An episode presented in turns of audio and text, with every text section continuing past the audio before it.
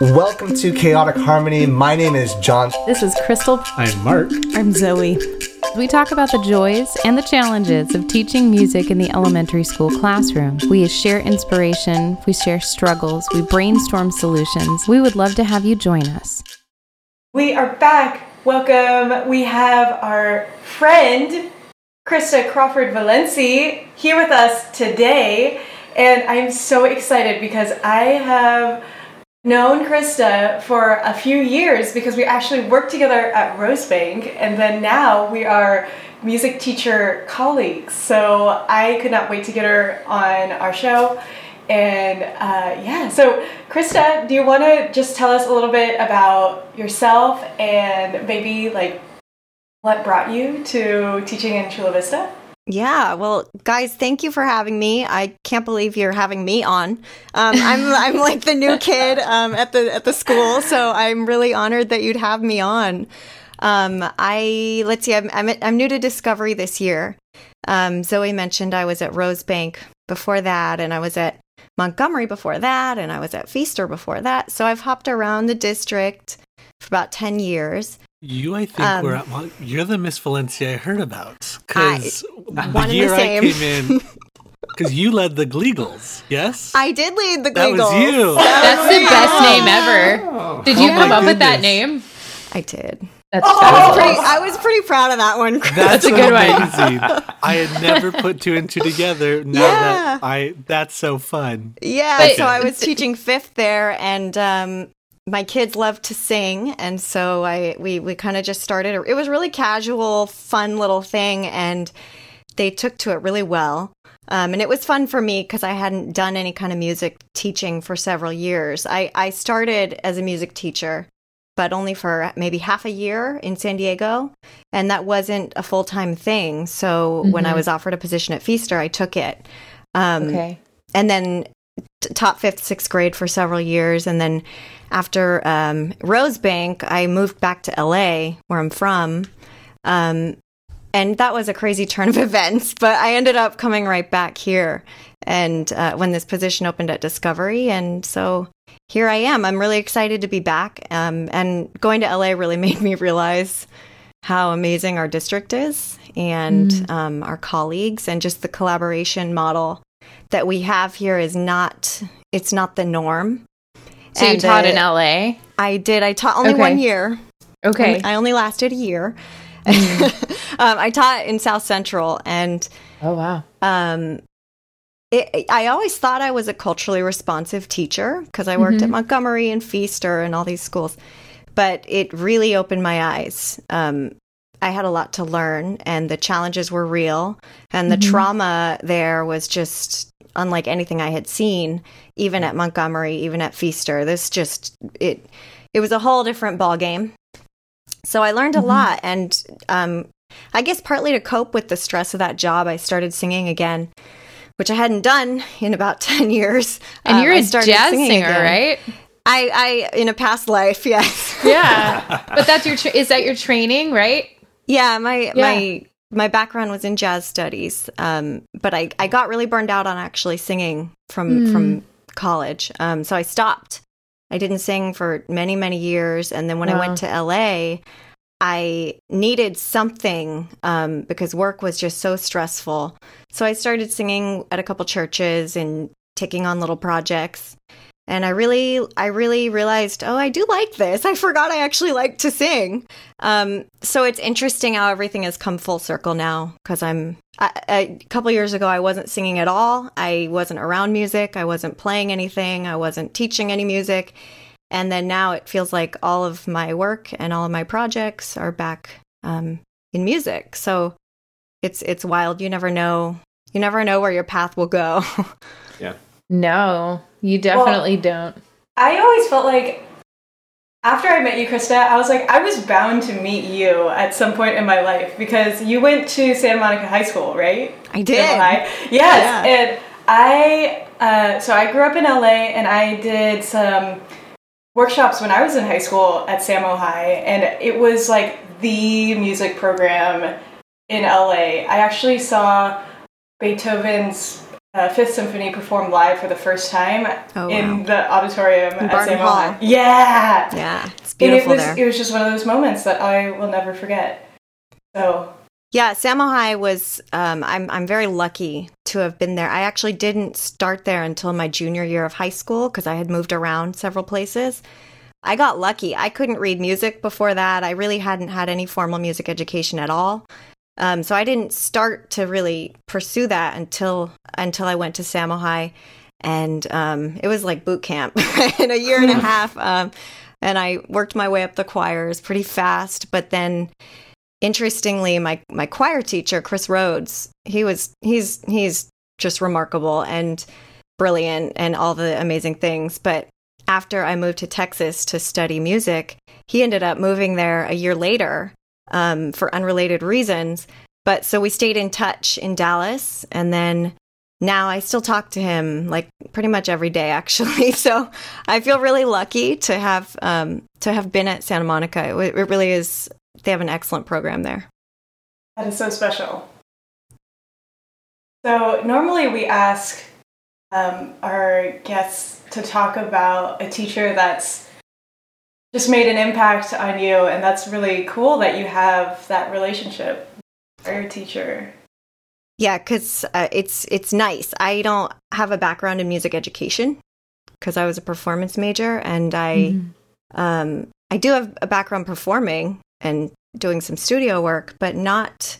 And I have a background in teaching, but music ed is its own thing. I'm not or certified. I don't have like formal Kodály training. Yet. Not Yes. yet. Not yet. I, I wasn't hired on yet when you guys did all that uh, last year. Oh, it's it's summer. coming back. Oh. It's no, we won't. it's coming and I'll be there. I'm ready. too Wow. soon. Um, but it's nice to have those those supports and um, to to keep in touch with those connections you've made throughout the years. And um, I've been really aware of that, especially in this whole well, in my ch- my shift into teaching music, but also in this change that we're going through with distance learning. Just being aware that anything you're trying to do, somebody you know is already an expert in that thing. And you don't need to be an island all by yourself trying to figure it out. I've been nagging Zoe all year and calling all my different musician friends. And so somebody in your life is an expert in everything that you want to do. And so I feel really lucky because I have a lot of amazing people. Um, And isn't to- that a shift from that conservatory training that you burned out on in college, right? Where Mm-hmm. you're just like thrown to the wolves and you better be the best and you better get there all by yourself. Yep. Um, to to the music ed mindset or what it should be, I think. Ideally, where you should be able to tap all of your friends and and be like, hey, we're all on this mission together. Yeah, absolutely. There's no reason it's not a zero sum game. Right. There's room for everyone to be great. There's room for everyone to do what they need to do.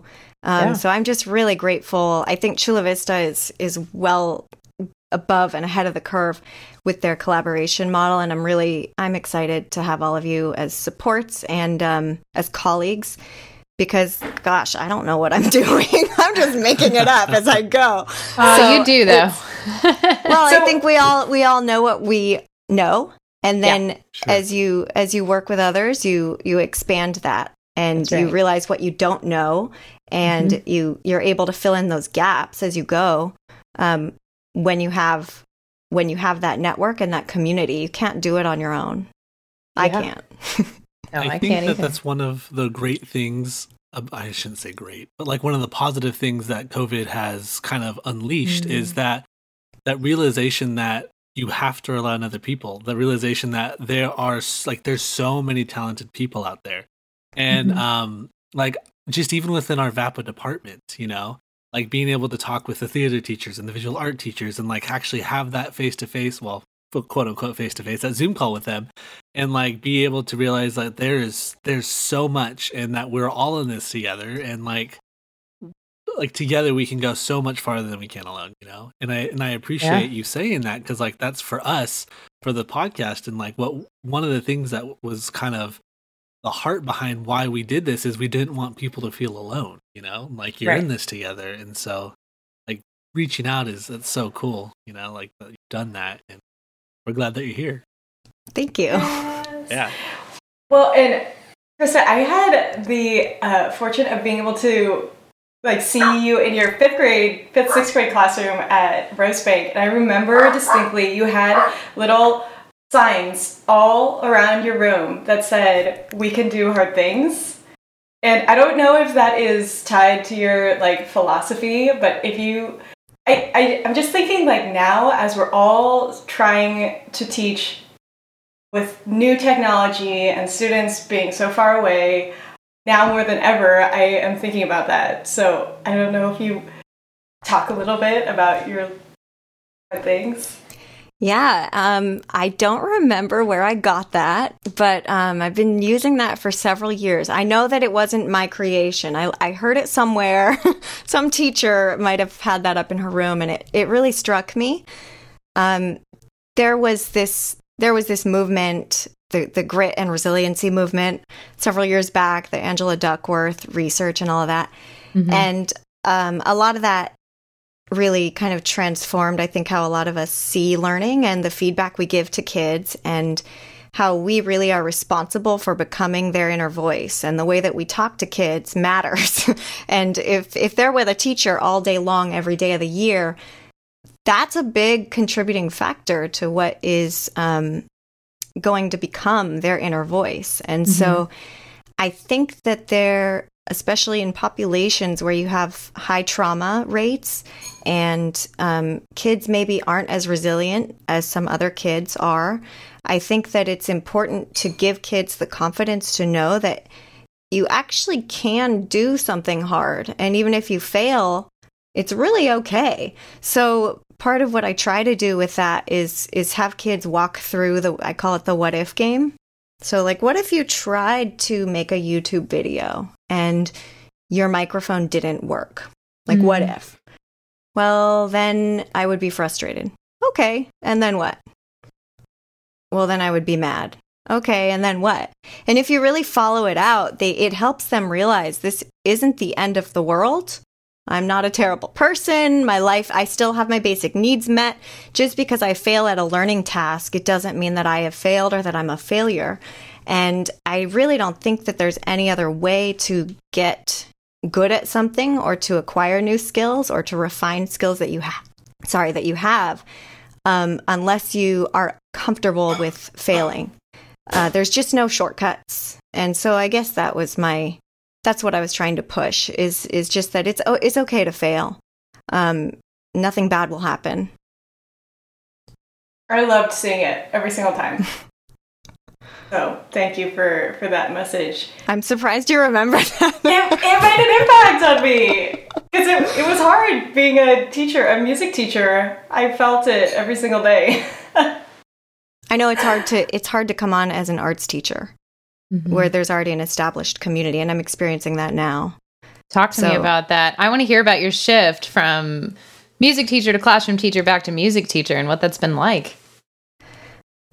I did not expect to be teaching music again. I thought for sure mm. I would be. Um, I just thought I would be in the classroom. I my oh, graduate degree was in then? language arts. um, honestly, I think that it took a big kind of jolt from moving into LA, working in LA Unified, it was a major shock to my system in every way. um, and I think it took something major like that for me to realize that actually, it, it, I didn't realize it until after the fact. But what helped me survive that was that I was singing and I was around musicians on the mm-hmm. weekend. And I realized that was such a critical um, coping mechanism for me. And so it kind of called my attention back to just having music in my life at all. And then I, it also made me realize okay, I really do like teaching in Chula Vista, um, and I like the people I worked with. So when I when I contacted uh, our former principal, I said, "Hey, do you have any openings?" I was kind of just goofing off, just kind of feeling out what was there, um, and he said, "Yeah, I have a music spot." And my first inclination was like, I'm not qualified. I don't know music education. I teach in the classroom. Um, but I just, I was so desperate to get out of my job in LA that it was a big enough catalyst for me to take that risk. I think if I had never moved to LA, I never would have taught music again. So I think that that was necessary to get me back onto a path that involved music in any way, and especially as my job. Um, I wouldn't have I wouldn't have made that that change otherwise. Wow. I find that really fascinating because I feel like we're collectively in a huge, big moment that's causing us to change how we do things. And Krista, you've been doing so much with technology. Like you've you've contributed to our uh, Chula Vista YouTube channel, and then you've also been doing like some really cool stuff with your own school. And I was wondering if you could you could share like how you are Lauren, we had Lauren on last week and she talked about moving forward. We can't go back to the back to what things were. So like how are you moving forward right now? I have always tried to see technology in the classroom um, from a specific kind of workflow standpoint. So the goal should not be, I want to create a YouTube video. Um, that's too open ended, and frankly, it can be a misuse of time and resources. So I try to start with like the learning goal in mind. What is it that I'm trying to get kids to accomplish or to learn or to do? Um, so if the goal is I want kids to learn a folk song from my childhood and then I want them to discover one of their own by talking to their family, um, then maybe a YouTube video is great for that. But if the goal is I want to do a lesson on music appreciation and expose kids to the music of Miles Davis. Maybe a YouTube lesson is not the best format for that, and maybe I don't need to teach that lesson. Uh, maybe I can put them on a website where they have already carefully curated this information and the music, and maybe I can just direct kids that way while I put my energy into something like a virtual choir, which is something that only I can do for my students. So I try to, I really try to keep in mind that I don't have all the answers or the resources. And like I was saying earlier, I, at every single point in the step, am talking to a huge network of people to get the support to do what I do. Um, for this choir project I just finished, I was thinking back. I started it a few weeks ago. I called my I called a friend from college to ask him his advice on syncing the videos and the audio. I spoke to several people from one of the churches I sing at in LA who do this all the time. They're churning out this stuff, you know, six, seven, eight, nine, ten a week. So they obviously have gotten really good at it. There's no reason for me to sit here on YouTube trying to solve all the world's choir problems mm-hmm. when I have friends I can just text or call and they're so gracious and so helpful. And artistic people tend to be really, really good about wanting to collaborate and help. So for me, that's been the lifeline is just keeping in mind what is the goal and what's the best way to get there. And if I leave my ego out of it, maybe I don't even need to be involved with that. Maybe I can give the kids a great experience by just sending them to classicsforkids.com and letting them play mm-hmm. with the orchestra game um, that I couldn't design and don't need to design. Um, but maybe it is something that I need to be involved with. And in that case, who can I talk to who's already an expert, who already knows how to do this in their sleep, who could maybe give me that support?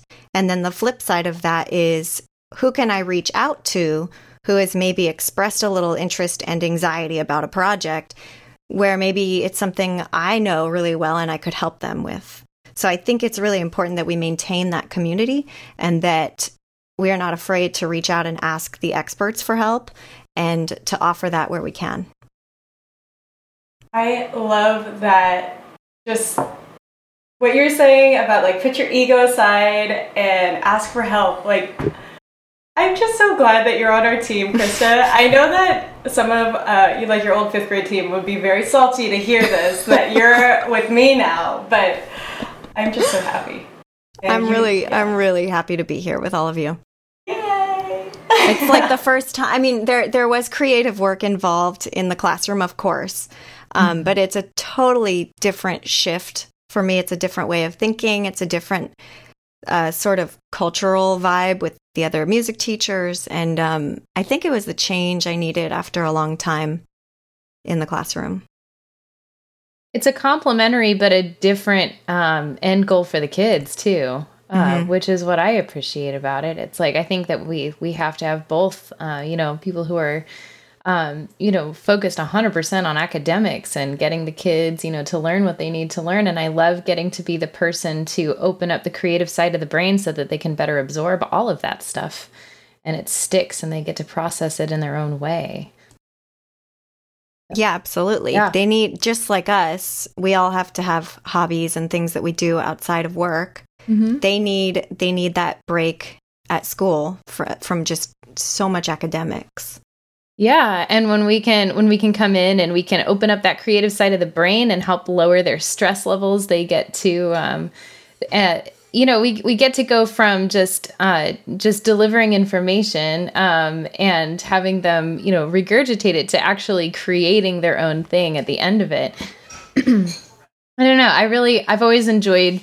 I used to teach writing and technology and all of these other things, and it it was so fun to get to begin by delivering the info like in a very linear fashion. And then i'd give them their little test and they'd ace the test and um, felt really good about that. And then it would be like okay now apply it and make your own thing. And uh, and it was amazing how half the class would freeze and go wait what? Wait how many facts do i have to write down? Or what do i study for this? Um, so it's just i don't know it's just a a whole different ball game when we're when we're trying to get them to open up to being creatives. That's a really good point, Crystal, because I think that I had a seventh grader actually this year who um, she was hesitant to participate. And when I spoke to her, she said, Well, I don't. I don't want to pursue music in any way. I'm not interested in performing. I don't really mm-hmm. care about music. Um, and what I what I thought of was kind of what you just said. Mm-hmm. Even if, and I think this is something we need to do a we need to do our work to get this across to families and mm-hmm. to kids. Even if you don't want to play an instrument or sing in a choir or anything, uh, experiencing music education, it can help refine those skills that you're definitely going to be able to apply to other things that you do want to pursue. Mm-hmm. If it mm-hmm. makes you more comfortable improvising musically, you might be more comfortable taking risks in your writing as well. Um, mm-hmm. or you might be more comfortable speaking in public, or you might be more comfortable creating and failing. So I think that's a great point because it doesn't have to just be music for the sake of music. It it although that's fantastic. It's important. Yeah. It's important, but mm-hmm. it also transfers I think into other um, areas. Yeah, it absolutely does. I had a really great conversation with our colleague Hans Chamberlain this morning about it and how he would like to to get a better process for assessing um, you know us actually delivering and packaging and disseminating that creative process so that we can do what you just said, Krista, and communicate it to our administration and our parents who are like, well, you know, playing the trumpet's not my kid's thing, so why should he be in music class? Right. So to be able to say, like, we're we're not just you know here to you know help empower those kids who want music to be their thing for the rest of their lives even if they never walk into a music class again they know how to think independently absolutely and also mm-hmm. uh, maybe it's maybe the function of your classroom for this kid that year is just that it's a safe place where they are accepted and they yeah. have a little safe community um, maybe they struggle with math or writing but they can succeed in music class. Yeah. So I, I, think it is important to relay that it's not just about whether you're going to be in band or orchestra the rest of your life. There are so many different facets to this, and there are so many reasons that every kid should have this this experience. Absolutely. You know, I find it fascinating that of all like all the subjects that are out there, like you don't take re- uh, writing to be a writer, or you don't take math to be a mathematician. And yet, for the arts, which are so open ended, students come in with the expectation that, oh, I only do art because I'm going to become an artist or music to be a musician. It's like, I wonder where that that barrier comes from. But that's that's that's a great point and a good sticking point for what we should try to reach to reach out to our kids for.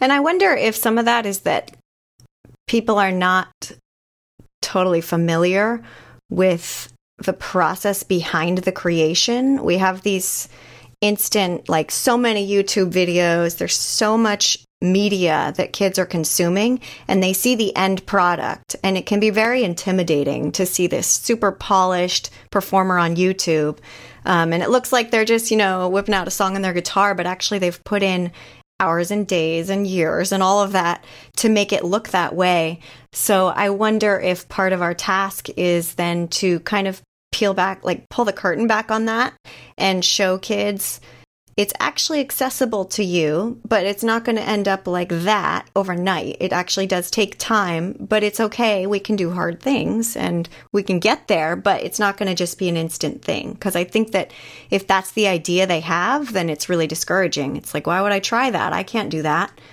Um, so I think that's part of our task is to kind of expose that and to give kids a better idea of what it means to actually be a musician because we can be teachers, but if we're not also musicians, then we're not really living an authentic experience of what it's like to have to perform or to get stage fright. We can forget that.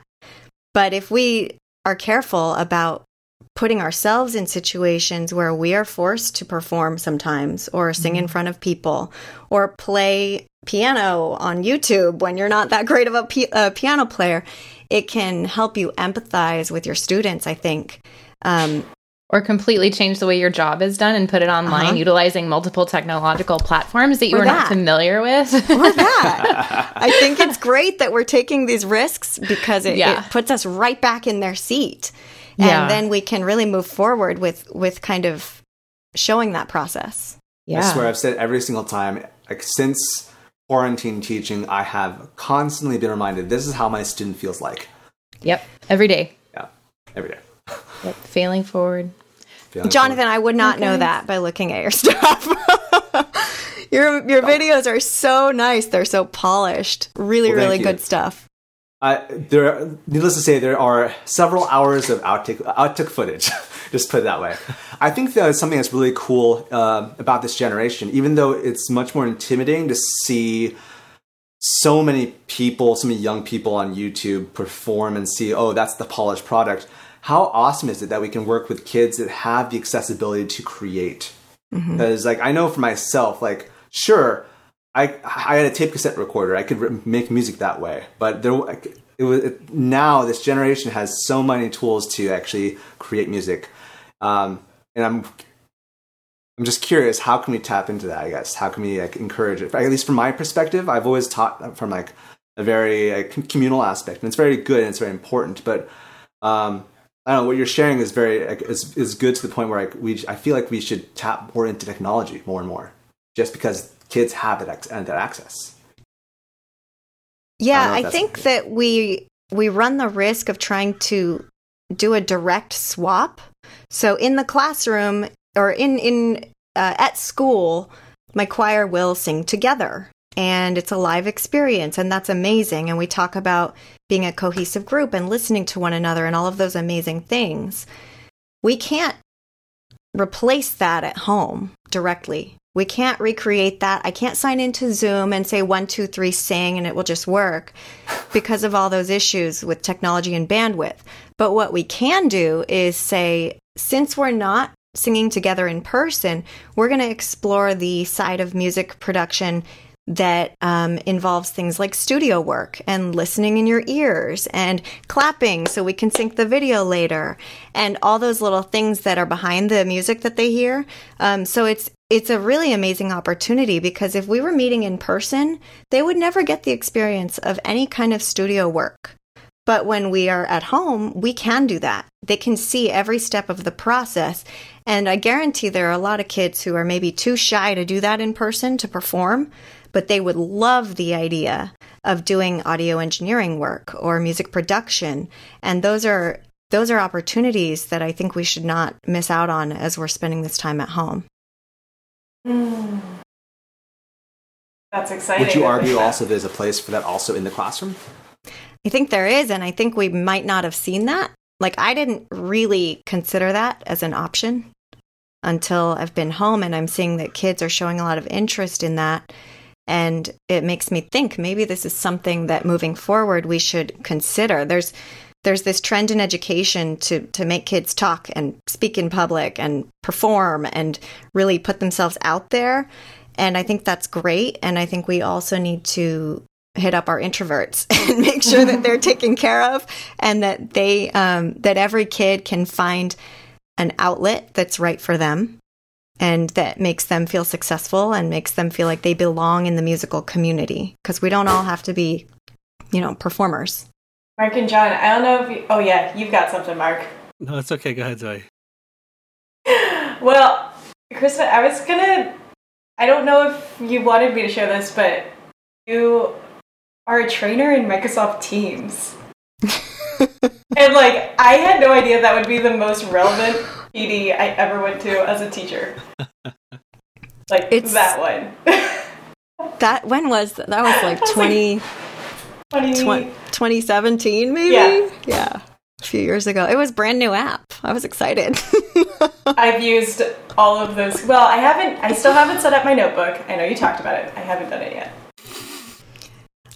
Um yeah a few years ago at rosebank i had this big like we're gonna all get on teams because it was driving me crazy getting the the email it was the emails with the attachments you know and you make a change to it and then you have to send it back and you change the file name a thousand times and it makes you crazy So we we kind of tried to get the whole staff on board, and it was funny. It's funny how much stuff has changed in three years because at the time it felt like this major shift for people to move their their documents onto the cloud, and now we have like five year olds on Zoom, and everybody's on Teams, and my my my kindergartner is using Teams, and it's just it's just funny. You never know. you never know. I find it funny that emails being like the most like the first thing on the internet, pretty much. Like nothing has changed. It- Like it's such an antiquated approach. It needs to be revised. I'm glad like that there are programs like Teams, but I am so frustrated with emails.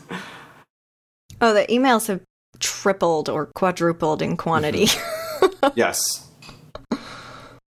Well, I mean, it's super important to hear what every single company that you've ever shopped at is doing during COVID. So, like, right. it's really important that you need to know that. Right. Absolutely. I like when I'm getting like, you know, advertisements from dishwasher companies. and I'm Yeah. like, here's what we're doing during this time. Yeah. Bravo. I'm sorry that you're suffering right now, but while you're suffering, can you uh, give us some money? That'd be that'd be great. Here's a 35% off coupon. Um, if it's okay with everybody, and Chris, it's okay with you, I want to kind of circle back to this idea of like, it's okay to fail. And I want to kind of get your thought process on as a teacher, how do you demonstrate that like with you? Because I know that there tends to be pressure from administrators where teachers need to perform at a high level all the time. And like that's just unrealistic. But like I'm I don't I don't think I'm the only person. Like when your administrator walks in your room, there's a slight like, like I need this lesson to look like it's going well. And one of the things that at, at our school that was kind of a focus on was this ability for kids to explain what they're learning. And if Mhm. they're not explaining that, then that's looked upon as negatively, and so that's kind of you know a fail. And so, just as a teacher, have you seen it done well? Like, what do you do when you have to like kind of fail forward in front of your student? Yeah, no, it's it's big, and I know that feeling. The, the administrator walks in, and they always they always pick the kid with like the IEP who's like struggling and doing their very best, but maybe are not able to explain the learning intention with the right words or whatever it is, and you feel like you. I, I know that I have taken that on personally. Like I must have failed. Um, and in the music classroom, for me, I I experience this a lot with playing piano. I'm not a piano player, um, but as a music teacher, you do need to be able to play a little, and you got to be able to at least handle a little piano. So, um, I that's one area that I'm very aware. I'm very um, upfront with my kids. I say, look, I'm still learning how to play piano. I'm practicing every day. I've been practicing for many years, and I'm going to continue to practice. And it's really incredible when you're honest with kids how supportive they are. Because if I play a bad chord they're not they don't care. They're like, this is amazing that my teacher has to struggle with something just like I do. When I take my piano lessons, it's hard for me, and my teacher is having a hard time. And she's still a musician and she's still legitimate. So um, I think that it's just a matter of being honest and, and kind of standing in your truth and knowing what knowing what your challenges are and being honest about them. Um, nobody can fault you for that. But again, if we spend all of our energy trying to trying to relay this picture of perfection, it really drains all of the all of the energy that you could have used to actually improve or to actually do your best because you're so preoccupied with how you're going to look or not messing up. So I think as hard as it is, I think it's a matter of kind of getting over myself and just being honest with my administration, with my kids. Hey guys, I'm having a hard day today. So we're going to take it easy and we're going to play doggy doggy, you know, for the last 10 minutes because I really can't handle dealing with X, Y, or Z today. I think that kids respect that and I think that adults respect that too. Well, thanks. I appreciate that. That's great. Like, yeah, honesty But- is, yeah. So, Mark, I'm curious because um, Rose, um, Montgomery, to me, the kids there were were probably the most receptive um, to any of the music I did with them. They were they seemed to really respond well, like noticeably more than any of the other schools I've been at. And so I'm really I think it's exciting that you're there and I'm I would love to see kind of where it is now and where you've taken it from where it was several years ago when there was no music at all happening. Um, the campus hadn't been modernized. It was a different thing. And so I, I think it's really exciting and I, I want to see what you are doing with Montgomery. You're gonna love this, Krista. Can you give us I mean- the update, Mark? Like, tell us about Montgomery. You guys are doing incredible Um, things. yeah, we just like every other school, like the kids, are, they get music uh, once a week, um, general music during during the teachers collab, and then we have since um, become a turnaround art school, and so it's a partnership with the organization Turnaround Arts, and we use arts as kind of an intervention to help turn around the school. Over the last few years, um, test scores have increased every single year, and since Wow. 2015, and that's when I came. And there are lots of things that go into test scores going up, but I think music and art is a contributing factor to that. Um, I think it was last year we were one of seven schools where both our language, our, our English, and our math school scores went up, whereas every other school either went down or it stayed the same. So like that was really cool. Uh, music wise, like we have a school band, uh, we have a ukulele club for our fifth and sixth graders and third and fourth graders. Um, I had a choir. Our choir is by far the weakest thing that we have musically because that's just my weakest thing. I'm not a very strong singer or confident teacher. It's your area of growth. It is my area of growth. Absolutely. Um, last year we did a musical. We were planning on doing one this year with Turnaround Arts. So it's it's been really cool um, to be a part of it. And there are the kids are super receptive.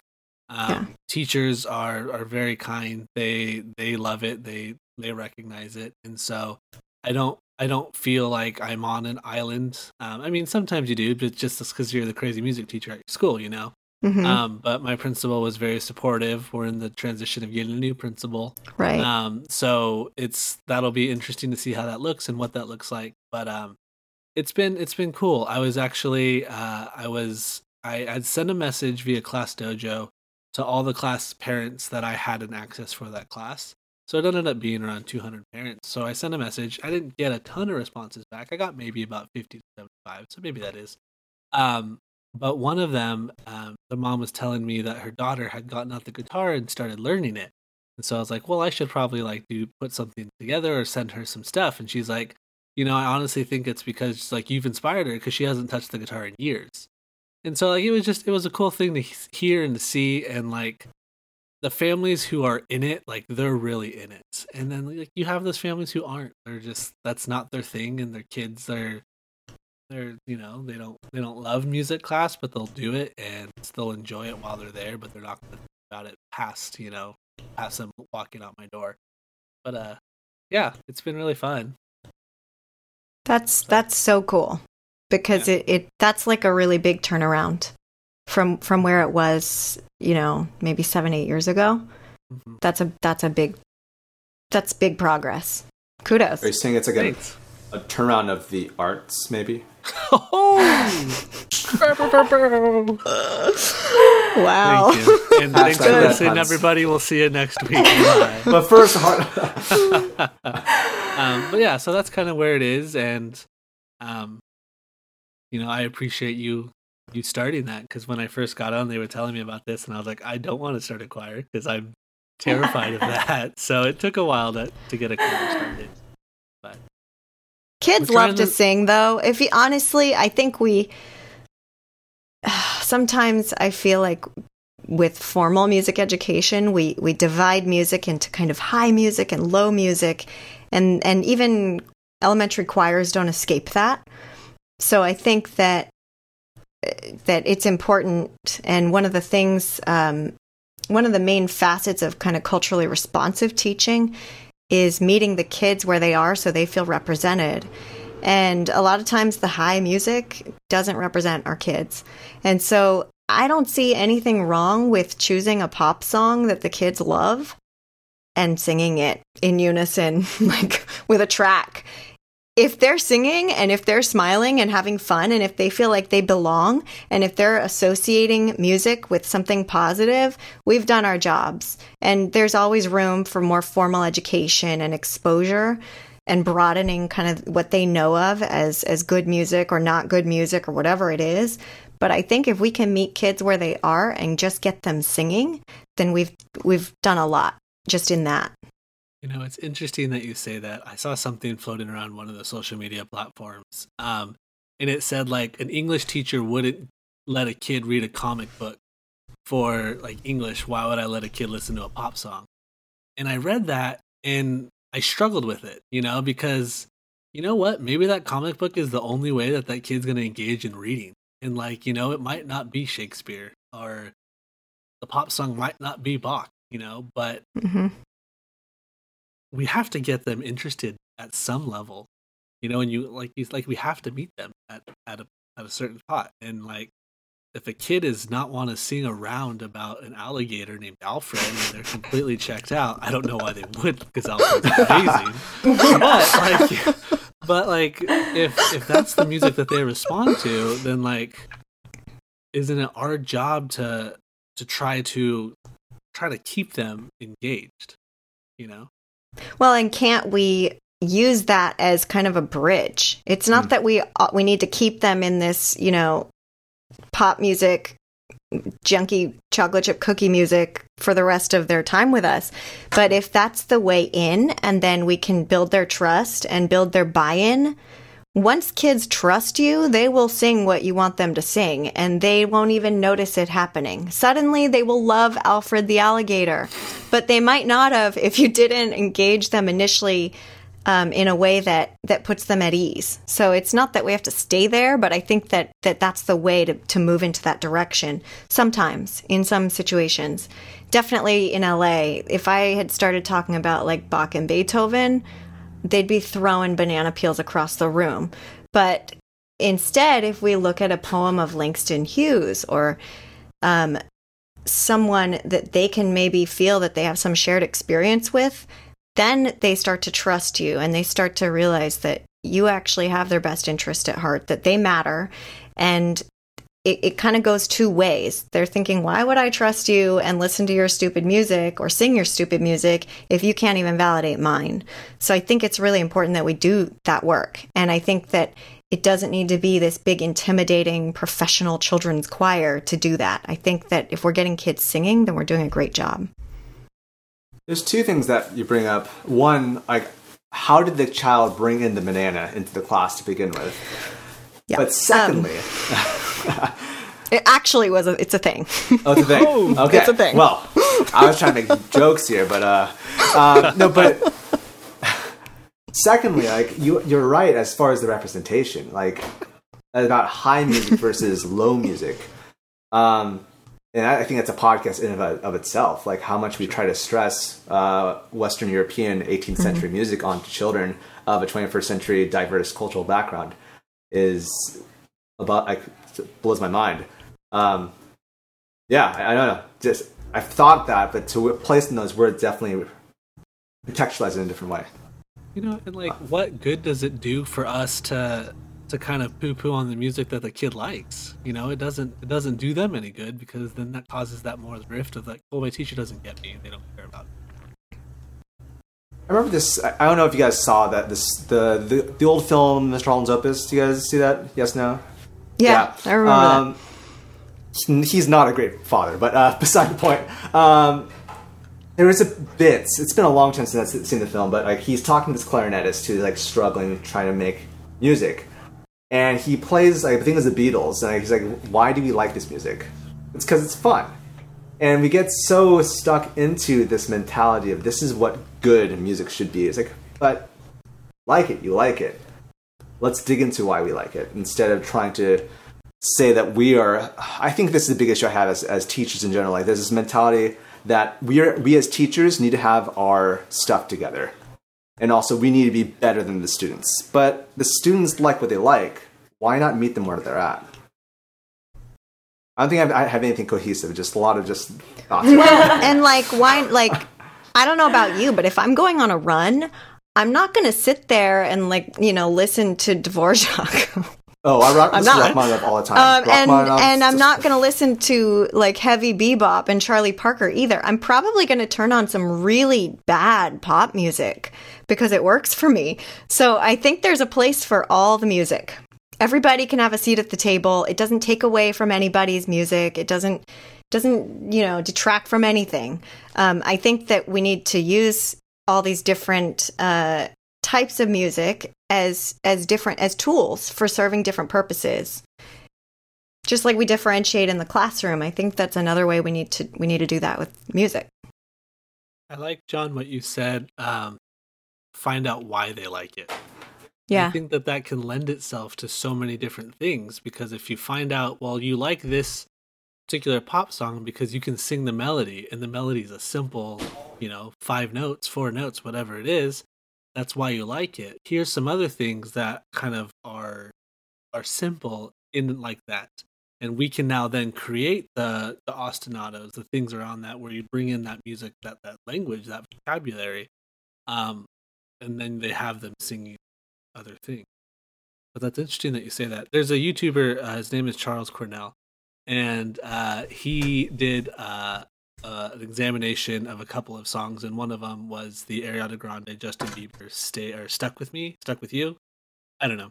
It's a song that they came out with, and he was kind of looking at it, and it was uh, looking at the chord progression. And one of the things that he says, like, well, you could also use this chord progression, and he played through it, and it sounded amazing. But that's not what they did. But like, that's the thing about music is you could take it in so many different ways. So yeah, you could use this one where you go into the two and the flat four, five, and then one, you know, but they didn't. They they stuck to a you know a four five one chord progression, whatever it was. So that's interesting, and I like that. Just trying to build the vocabulary of why they like something. Find what you have in your teacher tool belt to meet that need, because then you are teaching them what you have while validating what they have, meeting them where they're at. I'm hearing the beginning of an SEL lesson. It's so hot right now. Yeah, I know. You're right on point with all the trends, Mark. Nailed it. Yes. no, but it's true. When we when we want a kid to try a new food, I don't know personally. I have two kids. I don't dump it all on their plate, so that's all they see. I try to put it with something they like and just give them a little bit. And if they don't want to eat it, just leave it there. That's fine. But with down. repeated exposure, Hi, Gemma. Open up. Sorry, Jem. With repeated exposure, they usually will try it and then eventually like it. But we don't want to like shove it down their face. We got to find a good way in. Or even expose them in a different way. Like our daughter's 19 months and we tried cucumber the other night. She didn't like it. Brianna had cut it in circles without peeling it. So today during lunch, I cut it in spears and I peeled it. Still didn't like the cucumber. next time we'll try something else, you know. But like maybe we'll add a little salt and pepper. But yeah, Salt and lime. They usually like that. Mm. Try it. Done. Big I'm gonna brains. Give it a shot. after this. Shoot. You're welcome. Thank you. That one's for free, Mark. Next time, you gotta subscribe. Love free. Um, Krista, did you bring a spiccato item? You know What? what? Oh, did I, miss something, you know, John? the, yeah, you Put a did stop sign because up. Okay. no, because you know, Mark needs to subscribe to you know Krista's whole approach, and also to you guys listening, you guys ought to subscribe to us because we do appreciate everything you've done for us. This community would not have grown if it wasn't for you. So thank you so much for that. However, the community can only grow if there's more publicity. So guys, please go to your podcast listening app, be it iTunes or whatever it be. Leave us a rating. It helps so much to grow this community. Also, if you watch this via YouTube, like, subscribe, and you know the drill. But also, uh, if you could send us an email at chaoticharmonyclassroom at gmail.com, that's a great way for us to answer your emails. We will respond. Um, I promise you that. but uh, yeah, if you have any questions or concerns or you know ways to help Mark out with feeding food to his baby, you know, send it to chaoticharmonyclassroom at We only have cucumbers, you guys. That's it. So she won't eat Yeah. them. I want to take a quick break and thank my husband Brian, who's been working behind the scenes producing these episodes every week on all of the platforms and on time. But you need to know that he is first a financial planner for Mission Trails Financial. Mission Trails Financial is a partner that seeks to guide clients in the journey to financial success. They believe that people need a financial advisor that aims to provide strategies for success. Mission Trails Financial helps people navigate investments, tax planning, and insurance. Imagine working with an advisor who isn't tied to specific brands. Mission Trails Financial has a fiduciary responsibility to act in the best interests of their clients by providing independent, objective advice. Their mission is to help clients accomplish their financial goals. As Joe Vitale once said, a goal should scare you a little and excite you a lot. Do yourself a favor and set up a time to chat with Mission Trails Financial. Visit www.missiontrailsfinancial.com or call 619-419-0238 to schedule a call. You'll be glad you did. We believe that leaning on professionals is how we get ahead. Check out the program notes for more information. Okay, now spiccato. gotta. Can, so my spiccato item is in the other room. Is there any chance I could go grab that? Oh, go for it. Yeah. Yeah, we'll cut this part Okay. out. I brought a bag of um, colored pencils, Nice. and um, not only do they make good rhythm sticks, but um, a lesson I always did in the fifth and sixth grade classroom is actually I've done it even with second graders all the way up. Um, is just to play music and give the kids a little bit of background about the cultural aspects of the music or the musical, whatever you want to focus on, and have them draw what they are hearing. Um, I used to play the music of Carlos Nakai. Nakai. He was a Native American flute player, and I would read a story about how he would go out in the morning and look at the mesas and kind of that geography landform. And if you listen to his music and take your pencil and draw it across the paper and move it up when you hear the music go up and move it down when it goes down, you end up with that kind of landform on your picture. And then they would color it in, and I would just kind of have the music on. And it was, um, they always responded really well to that. So I think that that's something nice that kids can do at home with any music. Draw what you hear. Any other colored pencil ideas, guys? I think the first rule I'd set is make sure they don't throw the pencils into the ceiling. I've had too many of those situations with high school. There is that's that. cool, though. I know, but dude, you know, you don't, Can you imagine like a first grader? Boom. They'll Yes. just I find mean- another projectile. sixth graders are prone. I've had sixth graders that haven't done that, but I can imagine them doing that for sure. Um, or stabbing. They love stabbing the the, the floor. It's like they love. Like, I remember back when you had tape. Remember the, the box tape you used to do? Bring box of the tape. Yeah. We talked about it in this in your episode. Well, they love stabbing the tape. Used to. John has some unresolved pencil issues.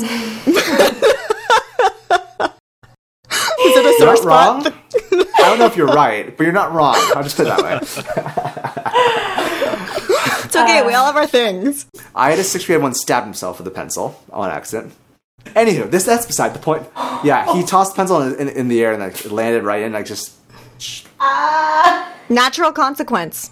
yeah, he learned. Oh There's a my story God. That'll now. teach you. Ooh.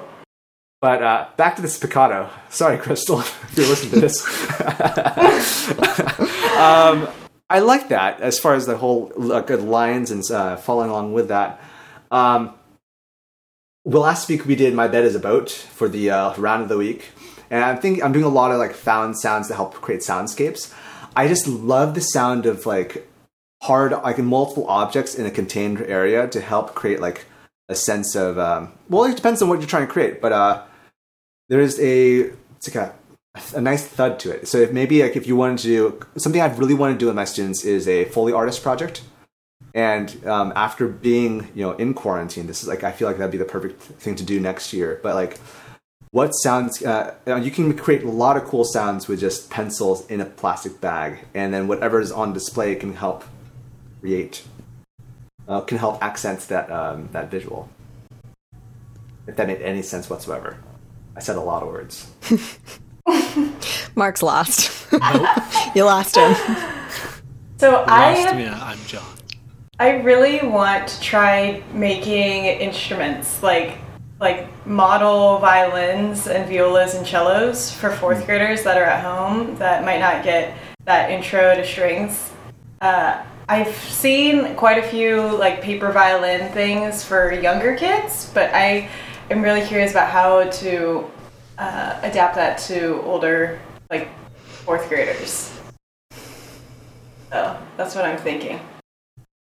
I am thinking that you can assign each colored pencil um, a pitch and use solfege with this. And you break kids up into groups, so you have kids have their own colored pencils and a hodgepodge, like it looks like you have in a bag, where it's not like, well, there's six blues and eight greens. Like it's just there's. Um, so you give them a bunch, and then you assign like joe is red, Re is orange, mi is yellow, and then the kids have to annotate a song using their pencils Mm. uh, as the And it could match the boomwhackers. Ooh. Mm. maybe that's why Do right? is red. Do is red, Re is orange. Subconsciously, did. Good, Mark. yeah. Boom. There it is. That is good. I like that. Oh, well, okay. So we have been trying to do a quarantine song of the week. And Krista, would you mind if we use your virtual ensemble Count on No. Me? That'd be great. Okay. And can you give us kind of like the- the description of who is in that video? Here's the elevator pitch. Yes. Um, so Count on Me by Bruno Mars and Philip Lawrence and Ari Levine. Um, yeah, so my, my Dragon Harmony Choir was uh it's sixth through eighth grade. It's a small group, about twelve kids, and only only I was only able to get nine of them to send in videos.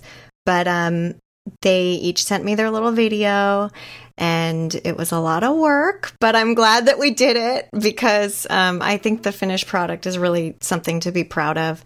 And uh, my hope is that the kids felt some sort of, um, still had that kind of feeling of connection and community, even though we've been at home, um, and a sense of pride that that they contributed to this beautiful piece of art. So I hope you enjoy. Quarantine, song, of the, week.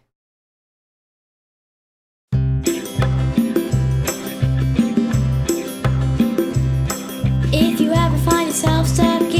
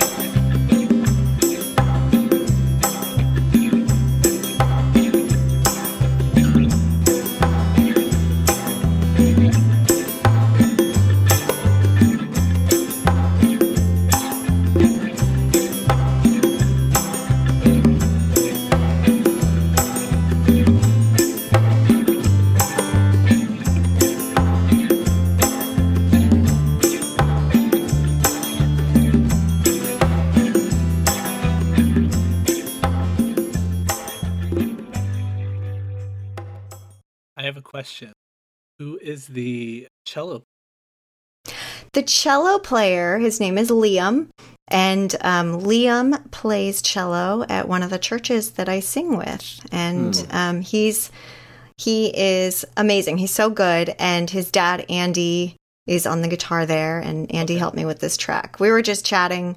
I said, "Hey, I want to do a virtual choir. Um, I need a good song to do with my with my kids," and he actually suggested the song. And so he said, "You know what? I will get to work on the cello parts." And so he wrote those out, Oh, and he got Liam to play it. Um, and it was just a fun collaboration. yeah. I'm impressed how clean they sound. They're Like clean. right now, I'm in the editing process of my own virtual choir. and It's like your, it sounds so clean. I am impressed. Yeah, so that's I, Krista's better than you, John. You know how there's this high and low t- t- conversation we had about music, like this music is good, this music is bad. I'm in can. I think there's also a similar con- uh, conversation that happens around music production and processing, and I think that um, certain tools are really looked down upon. Yeah. Um, but I think that it's an art. Audio production is an art, and it takes a lot of practice to really hone it and to make it. You want to honor the um, singer's original sound, and you want to make sure you're putting out a really good product that they feel proud of. And uh, what kind of nailed this in for me is that I sing. I sing with a church up in Santa Monica. Um, and all the musicians there are like pros, really good musicians, and all the singers are really good. And when they switched to virtual choirs, I was talking to the director. He said, "I run every single singer through uh, pitch through flex pitch. Doesn't matter who. I don't care if it's the best singer in the world. We're running them all through flex pitch. And the reason is that we can't just sub. We can't. It's not a substitute for a live choir. So to make it sound good, you really do have to engineer some stuff, and it doesn't take away from what they've done. It does. It in no way subtracts from what the kids have done. I think in it actually it honors their effort more when we make sure to make them sound the best that they can. So it's th- there was some there was some engineering there, but also the kids gave me great they gave me great tracks to work with. Two things. First off, when you said there's kind of like a high and low, that juxtaposed against what Mark was saying is like, I, what I was expecting you to say after is like, well, John, I'm on the high level of teaching, and you're on the low level of teaching. That's how it is. No, And, not uh, at all. but- like I said, I don't know what I'm doing. I'm just But John, faking this everyone whole knows job. that, so she didn't have to say it. but on top of that, like no, I, I think anyone who has the courage to dabble into um, online teaching, they recognize there's an art to engineering. Like anyone who tries to create a YouTube video, it, whether like if they were you know not if they never dabbled into technology before, they definitely get it now. There is a huge art to it. So um, yeah, it still sounds amazing. I'm still I'm impressed. And I have stuff. to. My dad, um, my dad did a lot of work on it too. He he's kind of an audiophile, um, so I'm I'm lucky. I worked with him a lot on it as well. It was collaboration. A lot of people involved. Amazing. So, is this the part, John, where we Well- say, yeah? I, I was yeah, I was gonna smooth that, but yes, I'm just Uh, gonna Chris- throw a little speed bump in for you. No worries. So, Krista, thanks for joining us. Um, if people wanted to, uh, you know, ask you questions or follow up on you, like, uh, are you on social medias? If they, yeah, where are you on the social? I medias? have um, I have not been on Twitter uh, recently, ever since my move, but I need to get back on there. So maybe uh, this would be a good opportunity to do that. Okay. Oh, it's at Crawford Valenci. Okay. Cool. So I intend this is a good this is a good uh, catalyst for me. I will be on Twitter at Crawford Valenci. Awesome. Is are you on And- Instas as well, or I don't use Instagram, okay. no, and All right. then YouTube at Krista M Crawford. cool. Mark? How about you? How, where can the people find you? You can find me on Twitter, on Instagram, or YouTube, all under Mr. Keem. Zozo. Uh, you can find me at Ms. Kumagai on Twitter and Instagram. Yeah. And how many videos? I mean, I know you're posting videos, right? Where can you find those videos at? Thank you for reminding me. Yes, you can find at Rosebank Panther Music on YouTube. Awesome, awesome. And you can find me at Mr. Seligman, M R S E L I G M A N. You can also, that's on the Instas, that's on the Twitters, and also the uh, YouTubes. And um, you can also contact us, Chaotic Harmony, um, on Instagram, Twitter, at CH Classroom. All of the social media platforms they use that, except for YouTube. That's Chaotic Harmony Classroom. Um, if you want that to be changed, go at Google. I'm sure they'd love to hear your responses. Um, also, as mentioned before, you can send us an email, um, chaoticharmonyclassroom at gmail.com if you have a question. Please do send us stuff. Or actually, you could send us fan mail. How about that? Send us a picture. I don't know. Let's change it up. Us, exactly. Draw us with colored pencils. Draw us with colored pencils, yes. Yeah. Yeah. Bye. Bye. Awesome. Bye. Thank you Thank you so much, guys. Whoa. Cool.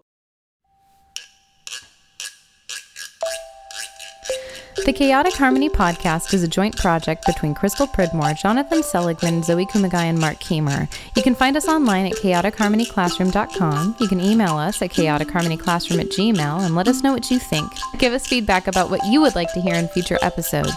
We're on all the socials. Find us on facebook.com slash chaotic harmony classroom. You can find us on Twitter at CH Classroom, Instagram at chaotic harmony classroom, and you can even find our episodes on YouTube. Chaotic Harmony is the name of our channel. Special thanks to Brian Pridmore for his help with production and equipment. www.pridmoria.com.